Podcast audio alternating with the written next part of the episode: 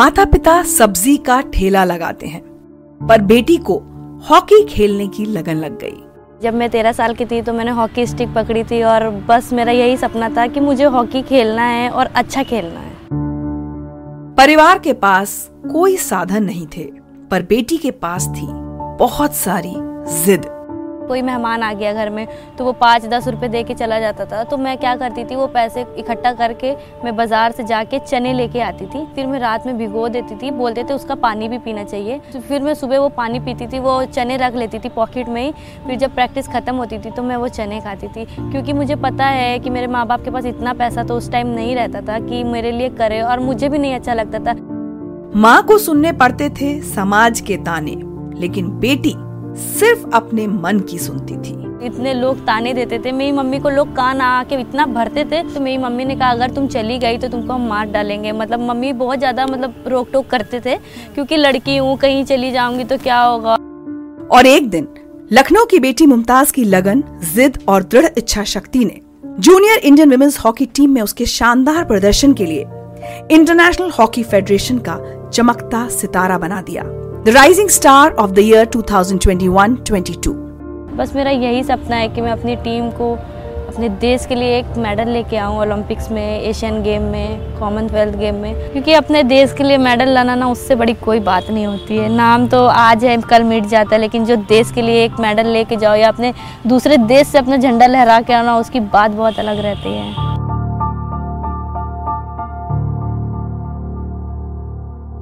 मुमताज़ बहुत बहुत स्वागत है ज़िंदगी त्रिचा में। थैंक यू मैम अच्छा एक बात बताओ आज अगर मैं तुमसे पूछूँ अब तुम जिस मुकाम तक पहुँच चुकी हो इस स्टेडियम की इस जगह की क्या अहमियत है तुम्हारी ज़िंदगी में? आ, ये मेरे लिए मैं मैं ज़ाहिर नहीं कर सकती हूँ ये स्टेडियम ने मुझे क्या दिया है। जब मैं छोटी सी थी तो मैं इधर ही आई के डी सिंह बाबू स्टेडियम में और मैंने इधर से ही दौड़ना स्टार्ट करा है। और हॉकी से कैसे डिबलिंग करते हैं कैसे ले के चलते हैं कैसे मैच में खेलते हैं गोल मारने का तरीका इस स्टेडियम से मैंने सीखा है। तेरह साल की उम्र में तुमने हॉकी स्टिक पहली बार पकड़ी थी? जी जब मैं तेरह साल की थी तो मैंने हॉकी स्टिक पकड़ी थी और बस मेरा यही सपना था कि मुझे हॉकी खेलना है और अच्छा खेलना है। हम्म। लेकिन आ, मैं पढ़ रही थी तुम्हारे बारे में उससे पहले तुम मतलब भागती दौड़ती थी एक्टिव बच्ची थी तो हॉकी से पहले का थोड़ा बताओ अपने बारे में। हॉकी के से पहले का मेरा यही था मैं माध्यमिक विद्यालय स्कूल में पढ़ती थी वहाँ पे मतलब कि गेम ज़्यादा होते थे जैसे एथलेटिक्स हो गया हॉकी वॉलीबॉल तो ये सब होते थे। हमारा खेल का पीरियड्स होता था एक सिक्स पीरियड्स हमेशा होता था वो खेल का होता था। तो मेरी सारी फ्रेंड्स वगैरह हॉकी खेलती थी लेकिन मुझे हॉकी पसंद नहीं था। आ, मैं एथलेटिक्स करती थी। अच्छा। मेरी हंड्रेड मीटर की टाइमिंग बहुत अच्छी थी मतलब मैं बहुत अच्छा भागती थी। तो मैं ऐसे ही एक बार 2013 में ही मैं आगरा गई हूँ खेलने के लिए। स्कूल की तरफ़ से ऐसे टूर्नामेंट होते हैं। तो मैंने रनिंग में वहाँ पे मैंने गोल्ड मेडल लिया। फिर उधर से मैं घर पे ही आई स्कूल वगैरह जाने लगी। तो मेरी सारी फ्रेंड्स जो मेरी क्लासमेट थी वो सब हॉकी खेलते थे। मुझसे बोलते यार तुम ही नहीं खेलती हो बाकी तो सब खेलते हैं। और तुम भी खेल के देखो अच्छा लगेगा। तो मैंने कहा नहीं मुझे इंटरेस्ट नहीं ना हॉकी में क्योंकि चोट बहुत लगती है हॉकी में. अच्छा। इसलिए मैंने काफ़ी दिन तक तो मैंने मना किया कि नहीं मैं नहीं खेलूँगी। फिर सारे फ्रेंड जब खेलते थे मैं देखती थी एक बार ऐसे ही मतलब कि मस्ती मस्ती में मैंने ऐसे हॉकी बॉल उठाया स्कर्ट पहनी हुई थी छोटी सी। अच्छा। उसी को मैंने डिबलिंग ऐसे करने लगी मतलब उल्टी उल्टी डिबलिंग कर रही थी अच्छे से करना भी नहीं आ रहा था। तो मेरे कोच ने बोला मेरे को कि तुम करो अगर हॉकी खेलोगे ना तो मैं सिखाऊँगा और तुम अच्छा कर सकती हो। क्योंकि प्लेयर के लिए ना एक स्पीड होनी चाहिए इंडोरेंस होना चाहिए, मुझे लगता है वो तुम्हारे में है, छोटी सी हो और अगर अभी से प्रैक्टिस करोगी तो आगे कुछ फ्यूचर बन सकता है। लेकिन उस टाइम तो मुझे इतना पता ही नहीं था। फिर मेरे फ्रेंड लोगों ने बोला कि हॉकी खेलो। फिर मैं धीरे धीरे धीरे धीरे खेलने लगी। फिर मुझे मतलब इंटरेस्ट इतना बढ़ गया कि मतलब कि अगर मुझे एक टाइम पढ़ाई और एक टाइम मतलब हॉकी में चुना जाता तो मैं हॉकी को चुनती थी। मैं इधर ही आई थी अपने पापा के साथ, मेरे पापा मतलब रिक्शा चला के मुझे लेके आए के सिंह में। तो मैं इधर ही मतलब फ़र्स्ट मैं उस साइड से ही आई हूँ के सिंह में ही। तो मैंने देखा कि मैम है सब बच्चों को हॉकी खिला रहे इधर ही के सिंह बाबू स्टेडियम में हॉस्टल है, छात्रावास। तो मैं, मैंने बोला कि मैम मुझे हॉकी खेलना है। मैम ने बोला, हॉकी खेलना है, हॉकी के लिए तुम्हारे पास हॉकी है, बॉल है, शूज़ है। तो मैंने कहा, मैम मेरे पास हॉकी है। तो उन्होंने बोला कि, कहाँ से रह, कहाँ मतलब रहती हो? क्या करना है तुम्हें हॉकी खेल के? तुम्हारा क्या ड्रीम है? वो पूछने लगे ऐसे। मैंने कहा बस मुझे हॉकी खेलना है मुझे अच्छा लगता है। तब तक आ, स्कूल में हॉकी खेलना शुरू कर दिया जी हॉकी शुरू कर दिया था लेकिन सिर्फ़ वहाँ से शुरू ही किया था मतलब इतना कुछ नहीं था। जब मैं के सिंह में आई तो मैम ने मुझे मतलब कि बोला कि सुबह भी आना है शाम को भी आना है अगर आप आ सकते हो। और ये नहीं कि अगर आप एक दिन आ रहे हो तीन दिन बोलो कि आज मैं नहीं आ रही हूँ शादी में जा रही हूँ कुछ ऐसा नहीं करना है। हाँ। बहाने बिल्कुल भी नहीं चलेंगे। अगर तुम्हें एक अच्छा खेलना है तो तो मैंने कहा हाँ मैम मैं आऊँगी, लेकिन मैं सुबह तो स्कूल जाती हूँ, लेकिन मैं उसके बाद मैं तुरंत आऊँगी। तो मेरा आठ बजे का स्कूल रहता था, ढाई बजे मेरी छुट्टी होती थी। फिर मैं जल्दी जल्दी घर पे जाने के टाइम हो जाता था, ढाई से तीन बज जाता था, खा पी के बस मैं तीन बजे साइकिल से निकल आती थी। यहाँ पे के डी सिंह के लिए साढ़े तीन बजे पहुँच जाती थी। फिर प्रैक्टिस करना है साढ़े तीन से सात बजे तक किधर ही ग्राउंड पे ही, जैसे रनिंग हो गया स्ट्रेचिंग हो गई, फिर हॉकी बॉल से मैच वगैरह खेलना, फिर ड्रिल वगैरह करते थे। तो मैडम मुझे कराते थे यहाँ पे। अब मुमताज़, लेकिन थोड़ा पीछे चलते हैं। ये तो तब की बात हो गई जब तुमने हॉकी खेलना शुरू कर दिया, फिर यहाँ तुम के सिंह बाबू स्टेडियम आई। लेकिन उससे पहले काफ़ी संघर्ष थे तुम्हारी ज़िंदगी में। घर में मम्मी पापा सब्ज़ी का ठेला लगाते हैं शायद। और मम्मी नहीं चाहती थी कि तुम ये खेल कूद में पढ़ो ज़्यादा। थोड़ा वो बताओ अपना और बचपन के बारे में बताओ। मेरे घर में ना मेरी पाँच बहनें हैं और एक भाई है मेरी सारी बहनें हैं और मतलब कि अच्छी फैमिली से भी नहीं है, मेरे पापा सब्ज़ी का ठेला लगाते हैं मम्मी और पापा पापा की हमेशा तबीयत ज़्यादा ख़राब रहती है तो मम्मी और पापा साथ में ही रहते तो घर में कोई भी नहीं रहता है, सिर्फ़ मेरी बड़ी सिस्टर की शादी हो गई है, लेकिन मेरी मम्मी उसको फ़ोन करती है कि बेटा तुम घर पर रहो, क्योंकि मेरा भाई छोटा है और मेरी बहन भी छोटी है, मैं भी बाहर रहती हूँ तो हमेशा मतलब मेरी सिस्टर है, घर पर ही रहती है, हम लोगों की देखभाल करती है, क्योंकि मेरे मम्मी पापा तो इतना नहीं देख पाते क्योंकि दुकान पर रहते हैं। तो वो इंसिडेंट क्या था कि बहन की शादी थी और तुम रिक्शा लेके कुछ ट्रायल के लिए चली गई थी वो वो क्या था?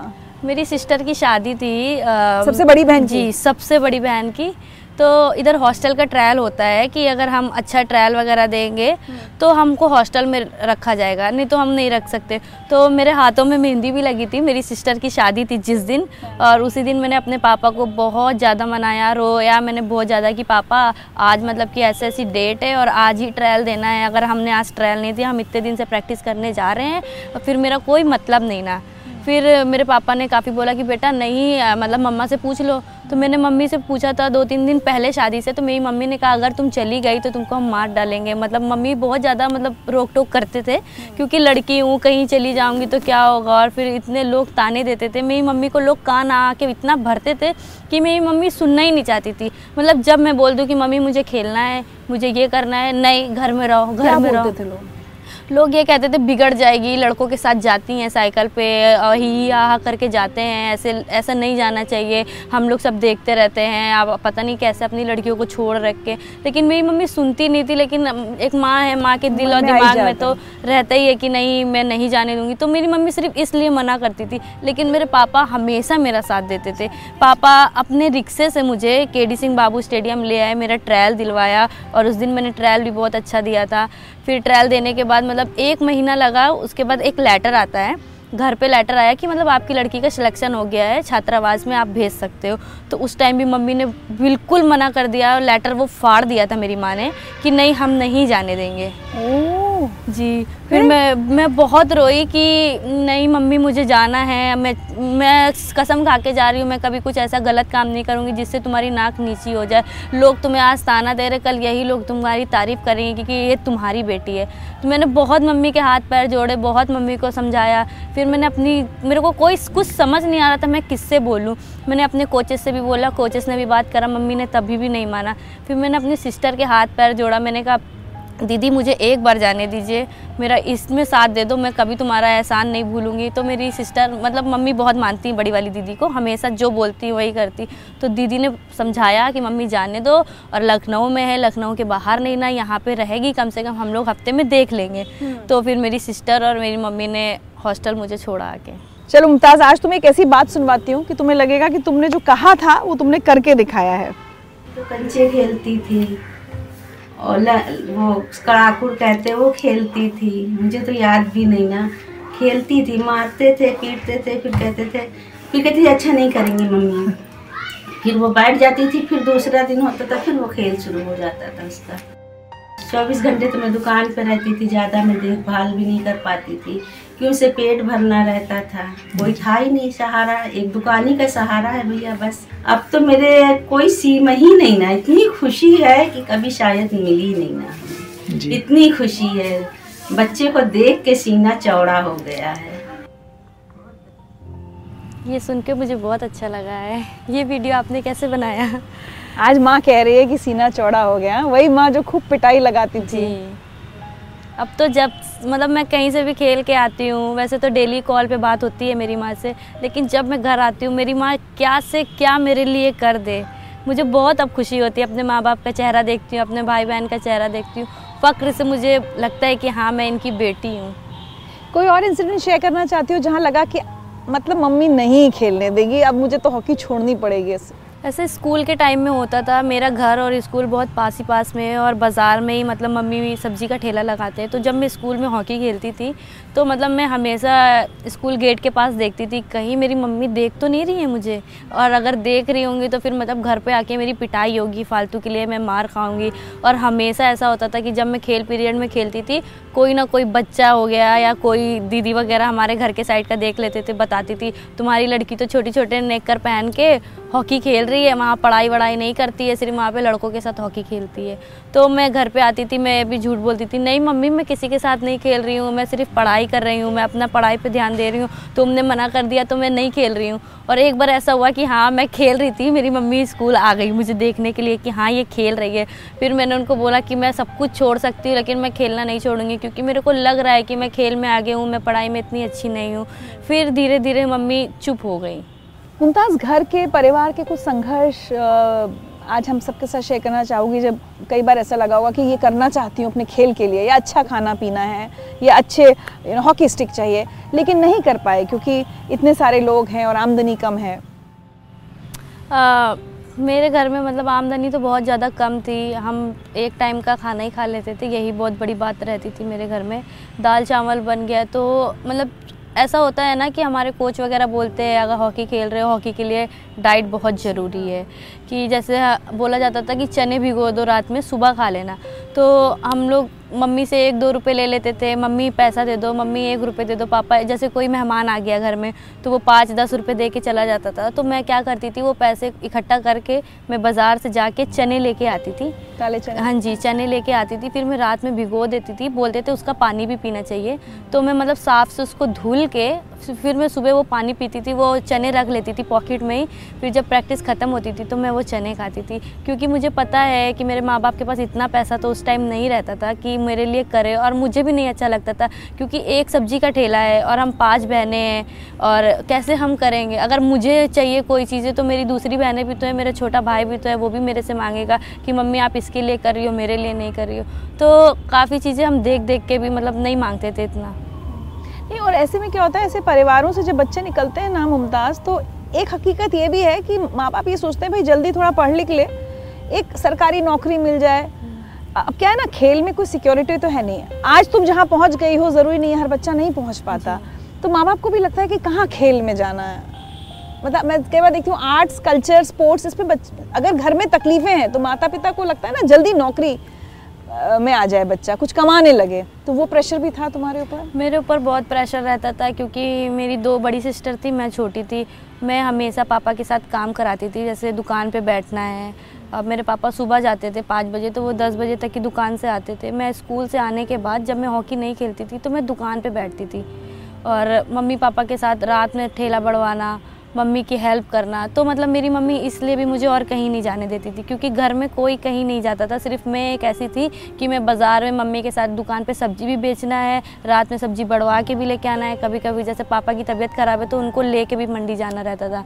तो हाँ मेरे को इसलिए मुझे लगता है कि मेरे माँ बाप रोकते थे, लेकिन क्योंकि उनको सहारा था तुम्हारे काम से। जी बहुत सहारा था। जैसे ही मैं मतलब कि हॉकी में इंटरेस्ट बढ़ाने लगी तो मैं दुकान पे भी नहीं जाना मैं नाटक करना कि मुझे ये नहीं करना है वो नहीं करना मुझे खेलने के टाइम में मतलब कि कुछ बीमारी नहीं होती थी और ऐसे तो मैं झूठ भी बोलती थी मेरे सर में दर्द हो रहा है क्योंकि मैं थकी रहती थी मैं ग्राउंड पे जाने की मेरी हिम्मत नहीं होती थी। अब मैं अपनी मम्मी से भी नहीं बोल सकती कि मम्मी मुझे दुकान नहीं जाना है। तो बहुत सारी ऐसी चीज़ें होती थी फिर किया मैंने मेनटेन अपने से ही लेकिन। कभी लगता था कि क्यों हम गरीब क्यों हैं? काश मैं अच्छे से खा पी पाती, खेल पाती, मुझे सब आज़ादी होती। कभी उस, अपने बैकग्राउंड से कभी मतलब चिड़ तो नहीं कहूँगी, लेकिन फ्रस्ट्रेशन हुआ कभी।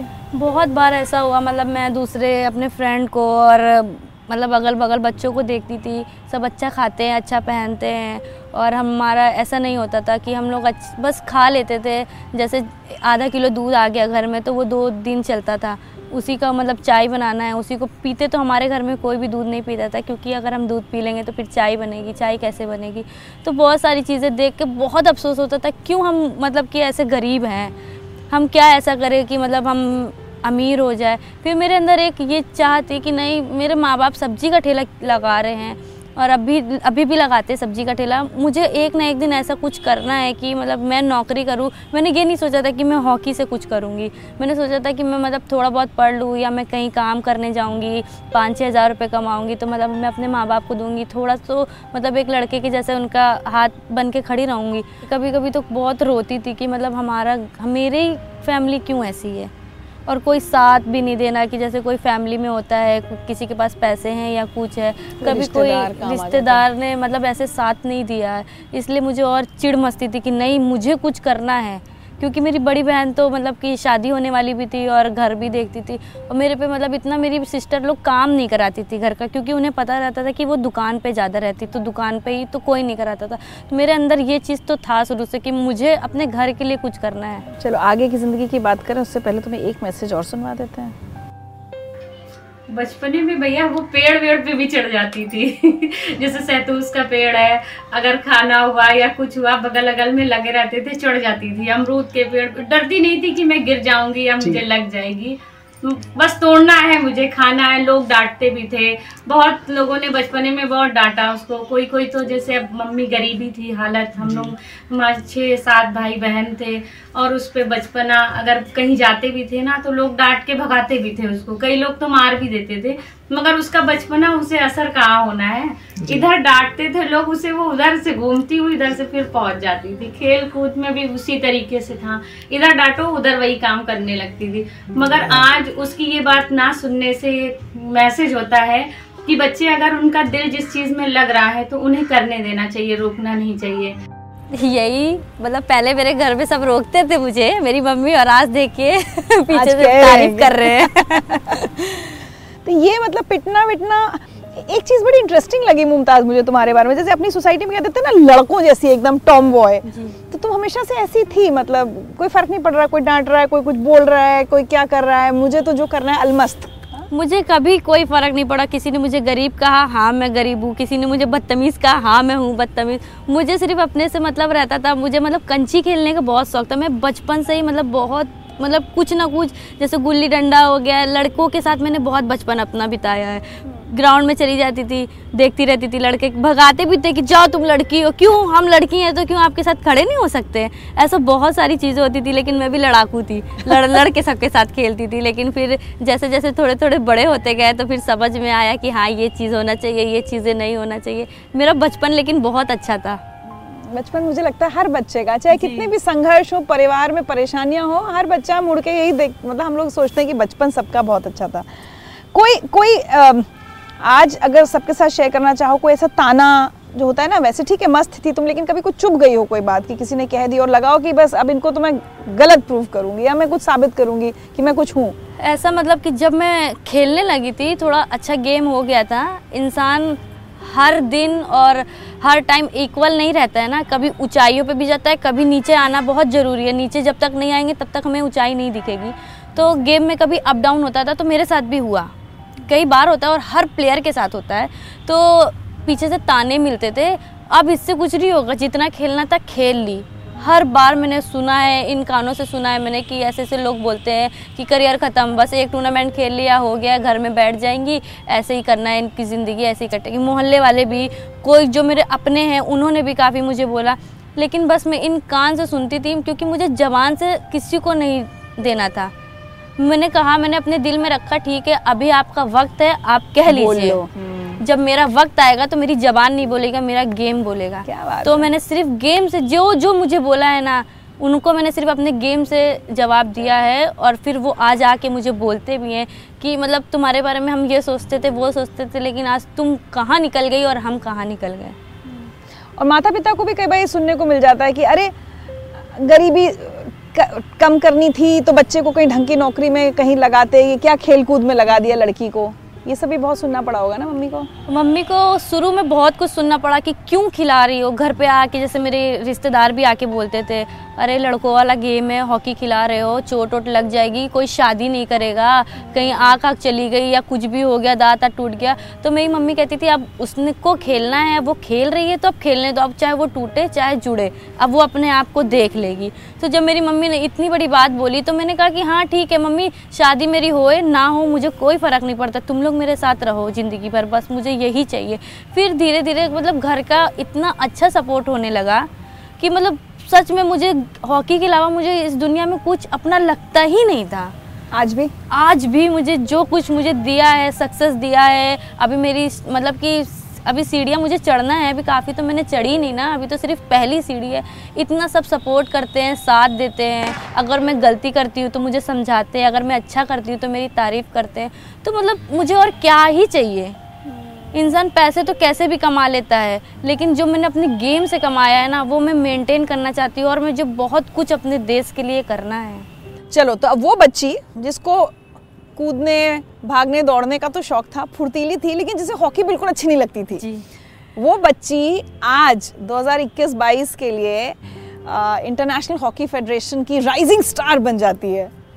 ये खेल पसंद ना होना से लेके खेल का जुनून बन जाना ये कैसे हुआ? ये जर्नी थोड़ी बताओ अपनी। Rising star of the year मुझे जो मिला है वो मेरे अकेले का नहीं है। क्योंकि उस टीम में मैंने अकेले नहीं खेला है। उस टीम में 18 प्लेयर होते हैं और सबने अपना अपना मेहनत करी है।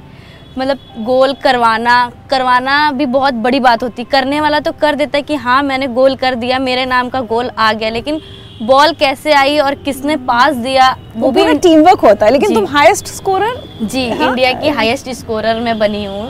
वर्ल्ड कप में हाँ वर्ल्ड कप में। जी मतलब मेरी टीम का बहुत योगदान है इसमें। मतलब जो मुझे rising star of the year मिला है और गोल स्कोरिंग का मुझे मिला है और मेरा परफॉर्मेंस भी मुझे लगता है कि मतलब कि इतना सारा मैंने इंटरनेशनल टूर्नामेंट खेला कि अप डाउन अप डाउन होता था, कभी अच्छा चल रहा है, कभी नहीं अच्छा चल रहा है। लेकिन मुझे ऐसा लगता है कि जो अभी ये वर्ल्ड कप हुआ था जूनियर वर्ल्ड कप इसमें मेरा धीरे धीरे स्टार्ट हुआ। मतलब एक मैच से स्टार्ट हुआ, मैंने गलतियाँ करी और इतनी अच्छी टीम भी थी, अगर गलती करो ना तो मतलब ऐसे समझाते थे ना कि लगता है कि हाँ यार, अब गलती नहीं करना है, इस चीज़ को इम्प्रूव करना है कि हाँ ये चीज़ अच्छी है और इसको अच्छा मेंटेन करना।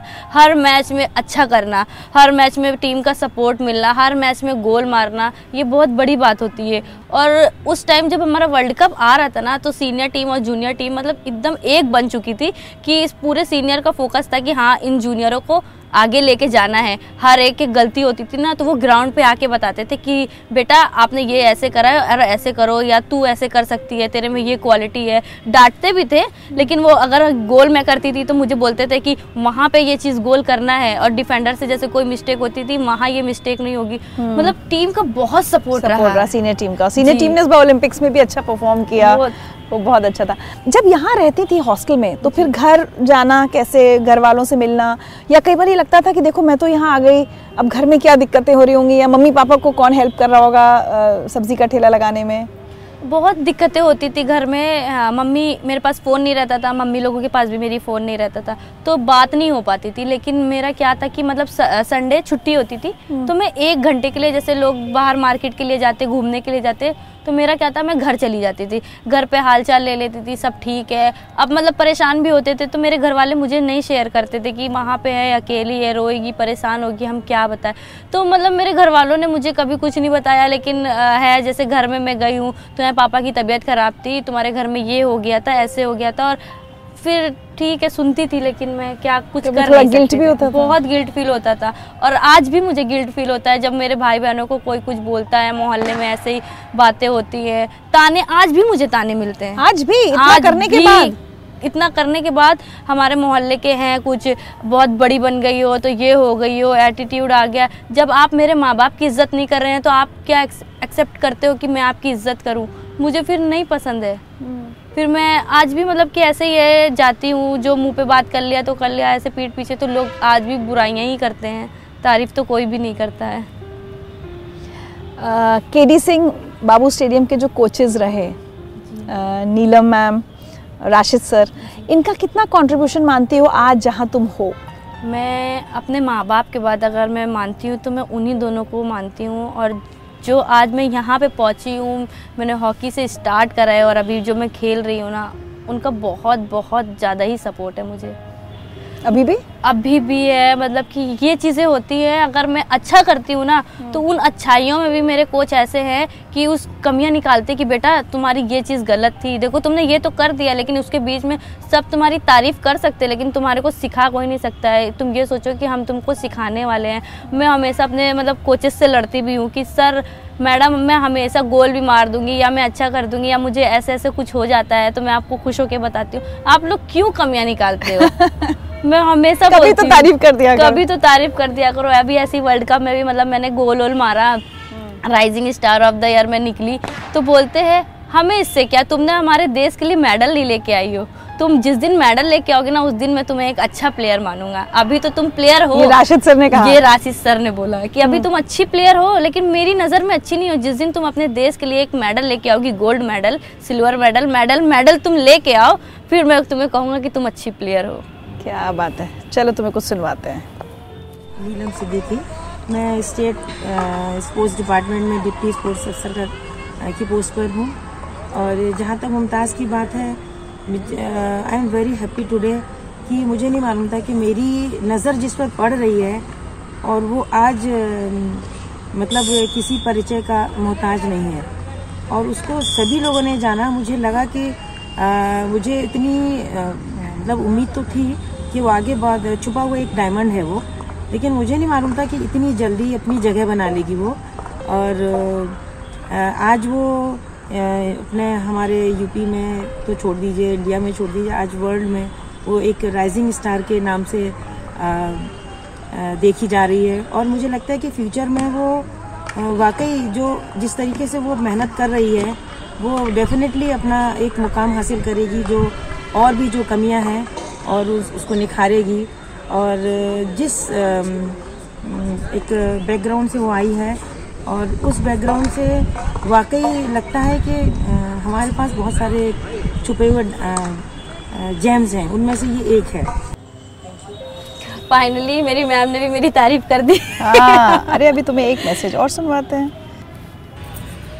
हाय मुमताज़ कैसी हो? मुमताज़ तुम्हारी कुछ बातें हमको बिल्कुल अच्छी नहीं लगती हैं। एक तुम अपनी हेल्थ का बिल्कुल ख्याल नहीं रखती हो। जब भी तुम आओगी तुम बीमार हो जाती हो। तुम अपनी हेल्थ का ध्यान नहीं रखती हो। मैं तुमसे कहता हूँ कि जब वेदर चेंज होता है यहाँ से वहाँ जाती हो दूसरी जगह से तीसरी जगह जाती हो तो अपने अकॉर्डिंग टू वेदर तुमको अपने क्लाइमेट को देखते हुए अपना ओढ़ना पहनना चाहिए। वो तुम बिल्कुल नहीं करती हो। मैं तुमसे बहुत इस बात के लिए नाराज़ रहता हूँ। और तुम हमेशा कहती हो कि मैं तुम्हारी तारीफ़ नहीं करता। मैं तुम्हारी तारीफ़ नहीं करता हूँ। लेकिन मैं तुम्हारे सामने तुम्हारी तारीफ़ नहीं करता हूँ। मैं तुम्हारे पीठ पीछे तुम्हारी तारीफ़ करता हूँ। क्योंकि मुझे पता सॉरी मैं इमोशनल हो गया। मैं पीठ पीछे तुम्हारी तारीफ़ करता हूँ, क्योंकि मुझे पता है अगर मैं तुम्हारे सामने तुम्हारी तारीफ़ करूँगा तो शायद उस दिन तुम्हारे कॉलर खड़े हो जाएँगे। और हमारे कोचेज ये कहते थे कि खिलाड़ी का कॉलर खड़ा नहीं होना चाहिए। तो तुम्हारी तारीफ़ तुम्हारे काम से होती है और मैं दुनिया में तुम्हारी तारीफ़ करता हूँ। और इसको मैं एक्सप्लेन नहीं कर सकता हूँ कि मैं कितनी तुम्हारी तारीफ़ लोगों से करता हूँ। बस यही चाहता हूँ कि एक दिन तुम सीनियर टीम का हिस्सा बनो और ओलंपिक खेलो और ओलंपिक में अपना नाम रोशन करो, देश का नाम रोशन करो। यही हमारे, तुम्हारे लिए और ये मत सोचो कि तुम्हारी तारीफ़ तुम्हारी तारीफ़, हम तुम्हारे जो हम तुमको तुम्हारी कमियों को बताते हैं, वही तुम्हारी तारीफ़ है। हम तुमको बताते हैं कि तुम्हारा ये मिस्टेक था। तुम हमेशा कहती हो, मैं अच्छा से अच्छा गोल करती हूँ, फिर भी आप उसमें कमी निकाल देते हैं। मेरा काम है कमी निकालना। अगर मैं काम नहीं, तुम्हारा अपना काम ढंग से नहीं करूँगा, तुम्हारी कमी को नहीं निकालूँगा तो तुम्हारा नेक्स्ट गोल उससे अच्छा नहीं होगा। मैं चाहता हूँ जो तुमने आज अच्छा गोल मारा है नेक्स्ट गोल उससे भी अच्छा हो। और अगला तुम्हारा जो अचीवमेंट है तो तुम्हारा टीम है, जो तुम्हारी विन है, तुम्हारे पासेज हैं, तुम्हारे जगह बनाने की, जो तुम्हारी विदाउट बॉल रनिंग है, वो और अच्छी हो, इसलिए मैं तुम्हारी कमी निकालता हूँ। लेकिन तुम्हारे पीठ पीछे मैं तारीफ़ करता हूँ, तुम्हारे मुँह पर तारीफ़ नहीं करता हूँ, ये बात तुम ध्यान रखना।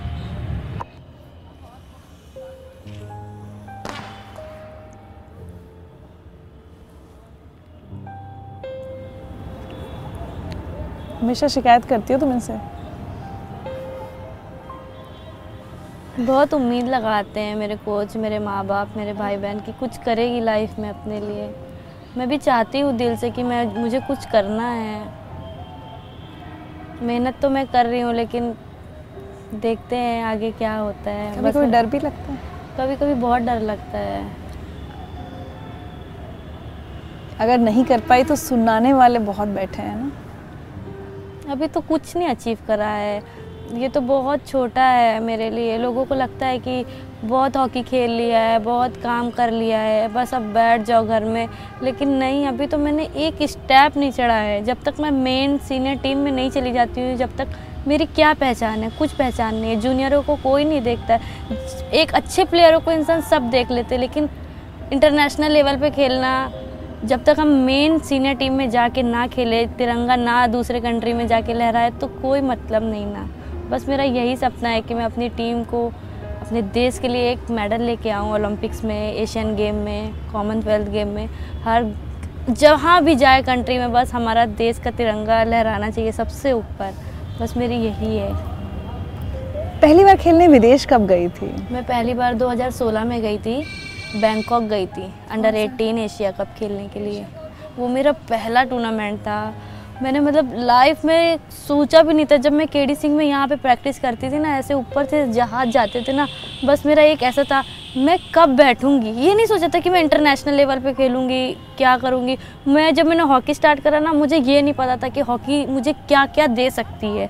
जब मैंने धीरे धीरे हॉकी स्टार्ट कर दिया खेलना हॉस्टल में स्टेट लेवल पे खेलते थे ना तो सब बोलते थे अच्छी हॉकी खेलोगी तो जॉब लगेगी। बस मेरे अंदर ये था लालच लालचपना कि नौकरी मिल जाएगी। मुझे अगर एक सरकारी नौकरी मिल गई तो मैं अपना घर सुधार सकती हूँ, एक अच्छा घर ले सकती हूँ, अपने माँ बाप को अच्छा पहना उड़ा सकती हूँ मम्मी पापा की दुकान बंद करा सकती हूँ। यही सोच के मतलब मैंने कुछ महीने ऐसे गुजार दिया।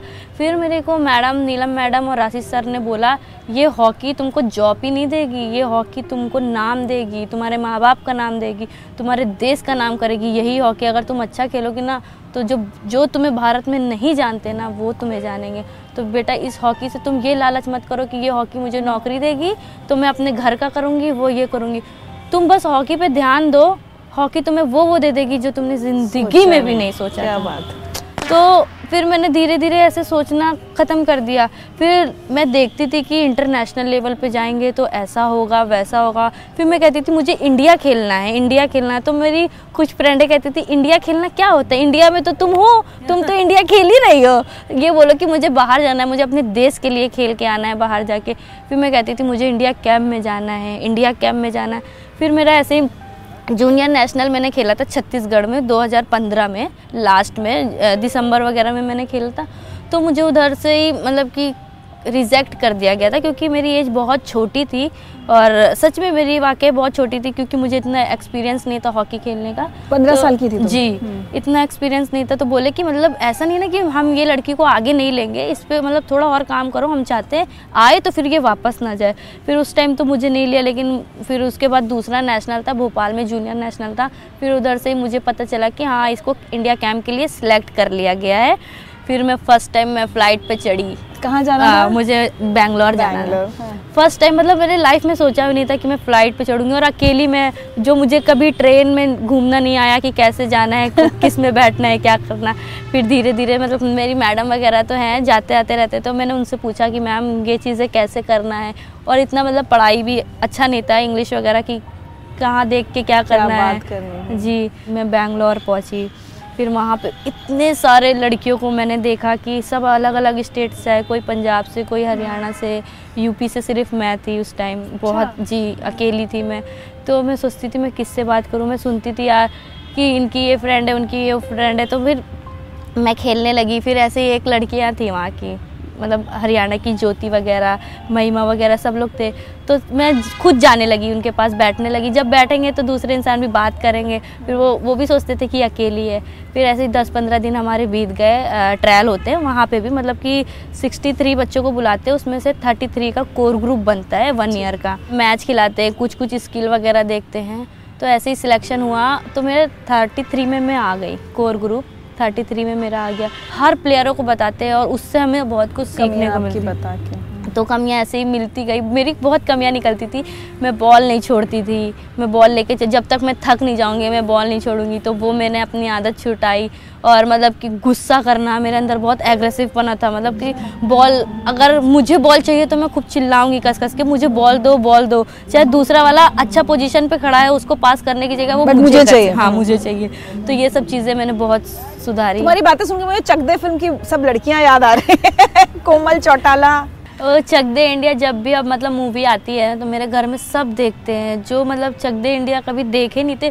मतलब मेरा भाई है छोटा सा बारह साल का है तो अब वो उसको कार्टून के आगे कुछ नहीं दिखता। लेकिन जब वो चक दे मूवी आती है ना तो वो कहता है ऐसे कोमल चौटाला है उसमें बॉय कट वो है। तुम्हारे सी है? जी वो हम मेरा भाई कहता है मेरी अप्पी है मेरी दीदी है। मतलब मुझे इतना खुशी होता है कि मेरे भाई बहन सब मुझे देखते हैं टीवी पे और आगे भी मैं चाहती हूँ कि ऐसे ही देखे।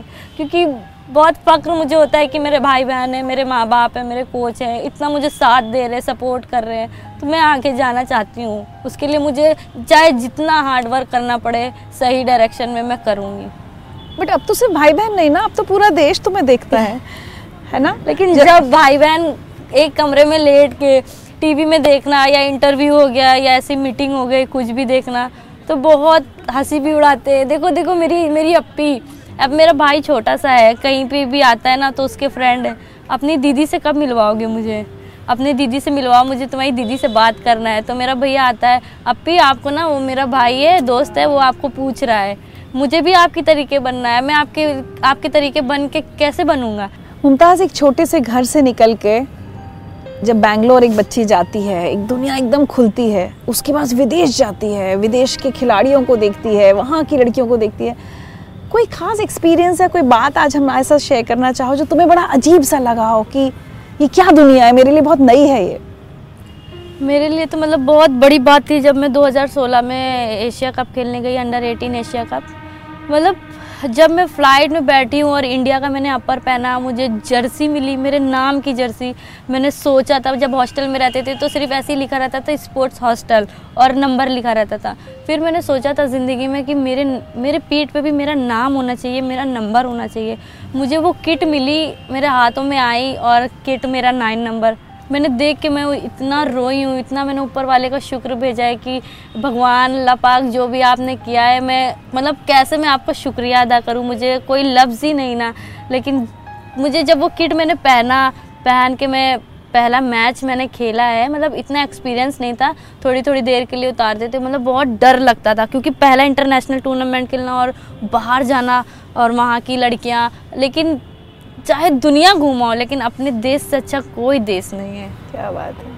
अच्छा एक बड़ी अजीब चीज़ है ना जैसे अब तुमने वर्ल्ड कप में बहुत अच्छा परफॉर्म किया लेकिन टीम की रैंक फोर्थ में है ना? तो कभी कभी ये भी होता है ना एक खिलाड़ी के लिए मुमताज़ की अपनी अपने सक्सेस पे खुश हों या टीम के फेलियर पर दुखी हों है ना? एक एक क्लैश होता होगा। अ, क्या हो रहा था तुम्हारे मन में वर्ल्ड कप के समय या वर्ल्ड कप के बाद जब टीम की रैंक उतनी अच्छी नहीं आई?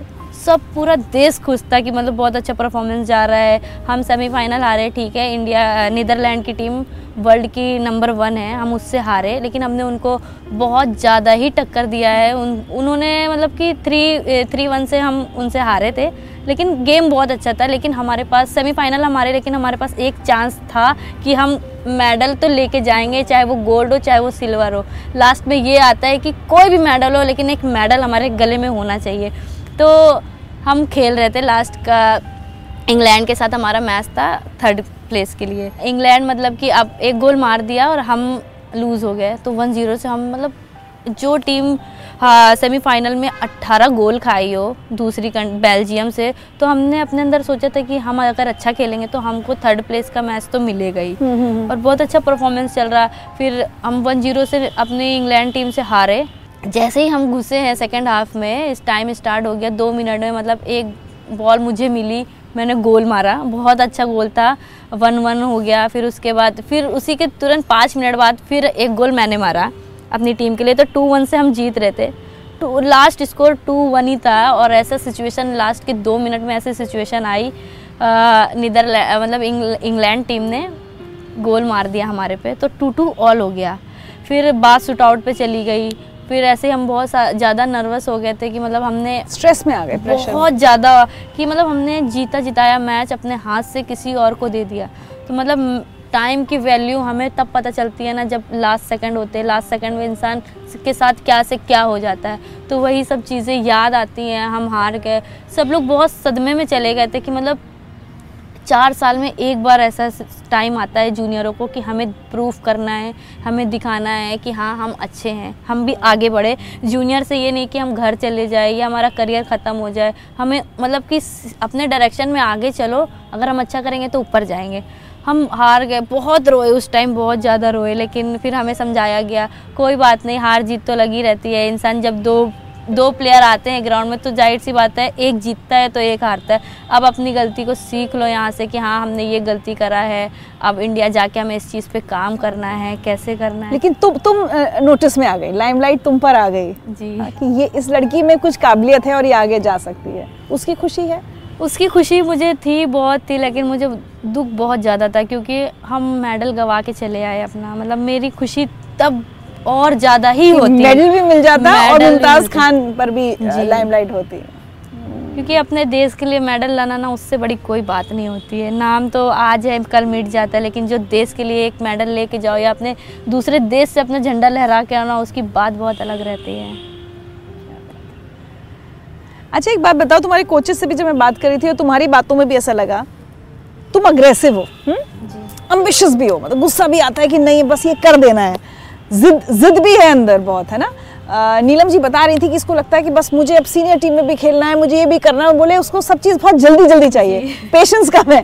लेकिन खिलाड़ियों में पेशेंस होना बहुत ज़रूरी है। अग्रेशन भी सब कुछ अच्छा है जिद भी अच्छी है लेकिन मुझे लगता है सब्र भी होना चाहिए। तो अपनी इस पर्सनालिटी पर भी बीच में काम करते रहना पड़ता है कि नहीं थोड़ा अपने अंदर पेशेंस लाना पड़ेगा? नहीं अपने अंदर पेशेंस तो लाना ही पड़ेगा क्योंकि अगर हम नहीं लाएँगे तो कोई और तो ला के देगा नहीं। इससे हमारा नुकसान ही होगा लाइफ में।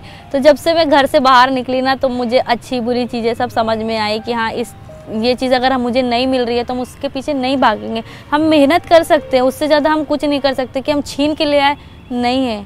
तो फिर बहुत सारी चीज़ें जब हॉस्टल लाइफ में रहने लगे तो मतलब सीखे कि हाँ ये अच्छा है, ये बुरा है, ज़्यादा गुस्सा नहीं करना है घर वाले नहीं ना जो सुनेंगे। बाहर वाला है तो बाहर वाला तो तमाचा भी मार देगा तो तुम कुछ नहीं कर पाओगे क्योंकि वो बड़े हैं। तो हर चीज़ें धीरे धीरे धीरे धीरे सीखा मैंने। कि अभी भी अपने अंदर वो थोड़ा सा गुस्सा या वो जिद बाकी है कि मुझे कुछ लोगों का, पड़ोसियों का या रिश्तेदारों का भी जवाब देना है? वो तो मेरे अंदर ज़िंदगी भर रहेगा एक गुस्सा रहना चाहिए कि हाँ मुझे ये चीज़ करना है और मुझे पाना है। जैसे मुझे खेल में है कि मेरे मेरे अंदर ये क्वालिटी है गोल मारने की या मुझे अच्छा करने की तो मुझे और अच्छा करना है। ये एग्रेसिव अच्छा है, लेकिन किसी को नीचा गिराना या ये करना, ये चीज़ें नहीं है मेरे अंदर, बिल्कुल भी नहीं है। मैं जवाब देना है ना लोगों जवाब, के तानों का। तानों का जवाब देना है खेल से देना है उनको भी समझ में आएगा आज नहीं तो कल। तो अब मुमताज़ आप सीनियर कैंप कर रही हैं। तो हम माने कि अब आप सीनियर टीम में खेलेंगी? जी बिल्कुल। और अगले ओलंपिक्स में हम आपको सीनियर टीम में देखेंगे? जी वो तो मेरे हार्ड वर्क के ऊपर है। मैं अगर अच्छा परफॉर्मेंस करूँगी तो मैं ज़रूर जाऊँगी। और अभी तो मेरी टीम वाकई बहुत अच्छा परफॉर्मेंस सीनियर टीम कर रही है। अभी अभी जल्द में ही वो स्पेन गए थे। अभी मतलब कि प्रो लीग के लिए मतलब मैचेस खेलना था उन्होंने हर मैच जीता और ट्रॉफी लेके आए हैं। अभी प्रो लीग के लिए वो क्वालिफाई कर गए और मैं भी चाहती हूँ कि उस टीम का हिस्सा मैं जल्द से जल्द बनूँ और उसके लिए मुझे बहुत सारी मेहनत करनी है। इस समय सबसे बड़ा सपना क्या है? मेरा सपना यही है कि वर्ल्ड कप में मैं मेडल लेके आऊँ। चलो, एक लास्ट मैसेज तुमको और सुनवाते हैं। Hi Mumtaz wishing you all the best for your future आप एक बहुत अच्छे प्लेयर हो और बहुत प्राउड फील होता है कि आप इंडिया के एक राइजिंग स्टार हो। आप ऐसे ही देश का नाम रोशन करते रहें, जैसे आप मेहनत करते हो और और भी जो लड़कियाँ हैं, उनको इंस्पायर करते रहें, ताकि और भी ज़्यादा लड़कियाँ आपको देख के यू नो हॉकी खेलें इंस्पायर हों। ऐसे अपने मदर फादर को प्राउड फील कराते रहें बिकॉज़ एक छोटी सी फैमिली से उठ के और कंट्री के लिए हॉकी खेलना आ, मैं बहुत अच्छे से जानती हूँ उसके लिए कितनी मेहनत करनी पड़ती है और आप लगातार मेहनत करते रहिए ऐसे ही और अपने देश का नाम रोशन करते रहिए और हमें भी हमेशा ऐसे ही प्राउड फील कराते रहिए और और ज़्यादा लड़कियों को इंस्पायर करते रहिए ये जो जैसे ये दीदी बोल रहे हैं ना ये रियल में भी दीदी ऐसे ही है हम्म। मतलब इतने बड़े लेवल पे इनको कौन सा ऐसा अवार्ड होगा जो नहीं मिला है? लेकिन आज भी ये ज़मीन से जुड़े रहते हैं किसी से भी बात करते हैं ऐसे मतलब बहुत सारे प्लेयर होते हैं ईगो आ जाता है किसी ना किसी में। लेकिन इनमें एक ऐसा है ना चाहे उन छोटा बच्चा हो चाहे बड़ा हो उनसे वो वैसे ही बात कर रानी ने भी बहुत संघर्ष देखे अपनी ज़िंदगी में। मुझे मतलब में हमने इनसे बात की थी। क्योंकि दीदी ने भी अपना संघर्ष देखा है कि वो कहाँ से उठ के आई हैं। ये बात तो फैक्ट है हम चाहे जितने भी ऊपर हो जाए लेकिन अपना पीछे जो हमने बिताए दिन है ना वो नहीं भूलने भूलने नहीं चाहिए। बहुत ज़रूरत है। ना आसमान में कितना भी बढ़ जाओ लेकिन ज़मीन से ज़मीन जुड़े से जुड़े रहना चाहिए। मुमताज़ मम्मी पापा का भी, लेकिन सब्ज़ी का ठेला तो अभी बंद नहीं हुआ है। वो कैसे होगा, कब होगा? वो बहुत जल्दी बंद होगा। अभी तो मेरे माँ बाप मतलब खुद ही सब्ज़ी का ठेला लगा रहे हैं। अभी भाई बहन भी है हम लोग। मैं चाहती, मैं बोलती हूँ कि मम्मी अब सब्ज़ी का ठेला बंद कर दो। तो मम्मी बोलते हैं, हमारे पास तो कुछ ज़रिया नहीं है बेटा अभी बंद करने के लिए और बंद कर देंगे। ऐसा नहीं ना ज़िंदगी भर ये थोड़ी ना जब तक पैर हाथ चल रहे हैं, जब तक कि हम बैठ रहे दुकान पर जब मेरे पैर हाथ घट जाएँगे तो हम बैठ जाएँगे, तुम खिलाना हमें। हम कहते मम्मी तुम बंद कर दो, हम अभी भी तुम्हें खिलाएँगे। इतना तो है कि हम अपने भाई बहन और अपने माँ बाप को खिला सकते हैं। लेकिन मम्मी कहती, फिर अब हमने जो शुरू से किया है, वो अब अचानक से कैसे बंद कर दे बेटा? तो मैं भी फिर ठीक है, अभी एक दो साल आप कर लो, कर रहे हो, फिर बाद में तो मैं बंद ही करवा दूँगी अपनी जिद पे आके। क्या बात। और अब लगता है कि अब उन हालातों से निकल आई हो, जब कम उम्र में बच्चियों की शादी करना, अब कोई तुमसे कुछ नहीं कहेगा। अब तुमने अपना लेवल उतना ऊपर उठा दिया है, लगता है ये? जी, अब तो मतलब मेरे घर में अगर कोई पूछता भी है कि अरे सबकी शादी कर रहे हो, आप अपनी लड़की की शादी कब करोगे? कह रहे, अगर आपको इतना ही पूछने का शौक है, एक बार आप उससे पूछ लीजिए, शादी करेगी कि नहीं करेगी? जब मेरी लड़की शादी करेगी, मैं तब करूँगी। ऐसा नहीं ना कि अभी कर दूँ, रिश्ता आ रहा है, शादी कर दूँ, क्यों वो खेल रही है, वो किसी का नाम थोड़ी ना कुछ कर रही है, अपना देश का नाम कर रही है। और जब वो चाहेगी, वो तब उसकी शादी होगी, कोई इस पर वो नहीं ना कि तुम शादी करो। क्या बात है? आप देख रहे हैं, मुमताज़ की ज़िंदगी में कितनी सारी चीज़ें, लेकिन एक एक जो मेन थॉट मुझे बार बार आ रहा है कि एक बच्ची ने कैसे अपने एक खेल, अपनी एक जिद, अपने जुनून से कितनी सारी चीज़ों को बदल दिया है। अब बाकी बहनों के लिए भी मुझे लगता है माता पिता की बहुत, सबकी सोच बदल जाती है। जब एक लड़की कुछ कर देती है तो बहुत सारी लड़कियों के लिए ज़िंदगी आसान बना देती है। तुमको लगता है फैमिली में और जैसे रिश्तेदारों में कहीं चाचा, मामा, मौसा की लड़कियाँ, बेटियाँ होंगी उनके लिए ज़िंदगी तुमने थोड़ी आसान कर दी है मुमताज़? मुझे लगता नहीं है मुझे मैं श्योर हूँ कि मतलब मेरे मेरे को देखते हैं। सोच बदली है लड़कियों को लेकर। बहुत ज़्यादा ही सोच बदली है कि नहीं जब ये लड़की इतना नाम कर रही है और माँ बाप की भी सोच बदली ऐसा नहीं ना हम्म। हमारे मोहल्ले में और हमारे रिश्तेदार है हम मैं खेलती हूँ तो सब बोलते हैं कि कोई कोई तो मेरे से पूछता भी है कैसे खिलाना है अपनी लड़की को तुम बताओ गेम कौन सा अच्छा है हम्म। क्या करना है तो फिर मैं भी थोड़ी थोड़ी एडवाइस देती हूँ कि हाँ ये चीज़ें अच्छी हैं अगर आप स्पोर्ट्स में डालोगे तो ऐसे बेनिफिट होगा मेहनत करने वाला होना चाहिए बच्चा तो वो कुछ भी कर लेता है अब हाँ। मतलब मेरी फ्रेंड के भी बच्चे हैं, मेरी मतलब कि बहुत बड़ी बड़ी दीदी लोग भी हैं, वो लोग भी बोलते हैं कि मुझे तुम्हारी तरीके ही अपने बच्चे को बनाना है, ये करना है। एक बेटी लेकिन देखिए, लॉ जला सकती है, जिससे बहुत सारी बेटियों के लिए रास्ता साफ़ हो सकता है, मुझे लगता है। मुमताज़, चलते चलते। बहुत सारी ऐसी बेटियाँ, जो तुम्हारे जैसे हालातों में पल रही होंगी, घर में दिक्कत होगी, आसपास के लोगों से ताना मिल रहे होंगे, गरीबी है। लेकिन कोई सपना है और ज़रूरी नहीं खेलने का सपना है। हो सकता है डॉक्टर इंजीनियर बनने का हवाई जहाज़ उड़ाने का सपना कोई भी हो सकता है उस बच्ची का। हर उस बच्ची से तुम आज क्या कहना चाहोगी? मैं तो यही बोलना चाहूँगी हमेशा जो तुम्हारा दिल करता है वो चीज़ करो लेकिन वो चीज़ तुम्हें पता होना चाहिए कि वो मेरे लिए सही है या गलत है। और हमेशा कुछ भी करने से पहले ना एक विश्वास होता है अपने माँ बाप का विश्वास। ऐसा विश्वास बना लो दुनिया वाले कुछ भी बोले फ़र्क नहीं पड़ता है लेकिन आप क्या कर रहे हो? आपके माँ बाप आपके लिए क्या कर रहे हैं? ये ज़रूरी है। तो आप ज़िंदगी में जितना भी आगे बढ़ो और अच्छा करो, किसी भी, कुछ भी करो, लेकिन ईमानदारी के साथ, अपने माँ बाप को कभी नीचा ना कराना कि इनके वजह से आज मेरा ऐसा सर झुक गया।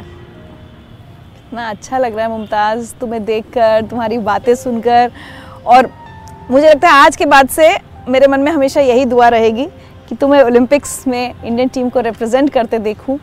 और जब तुम वहाँ मैदान में खेल रही होगी तो यहाँ से एक दुआ निकल रही होगी। सिर्फ़ तुम्हारी जीत के लिए नहीं पूरी टीम, टीम के लिए। देश के लिए। आ, लेकिन हाँ करोड़ों नज़रें होंगी तुम पर है ना? और उस दिन तुम सिर्फ़ अपने माता पिता का नाम रोशन नहीं करोगी हम सब का नाम रोशन करोगी। तो ये दुआएँ हमेशा तुम्हारे साथ मेरी रहेंगी। Thank you so much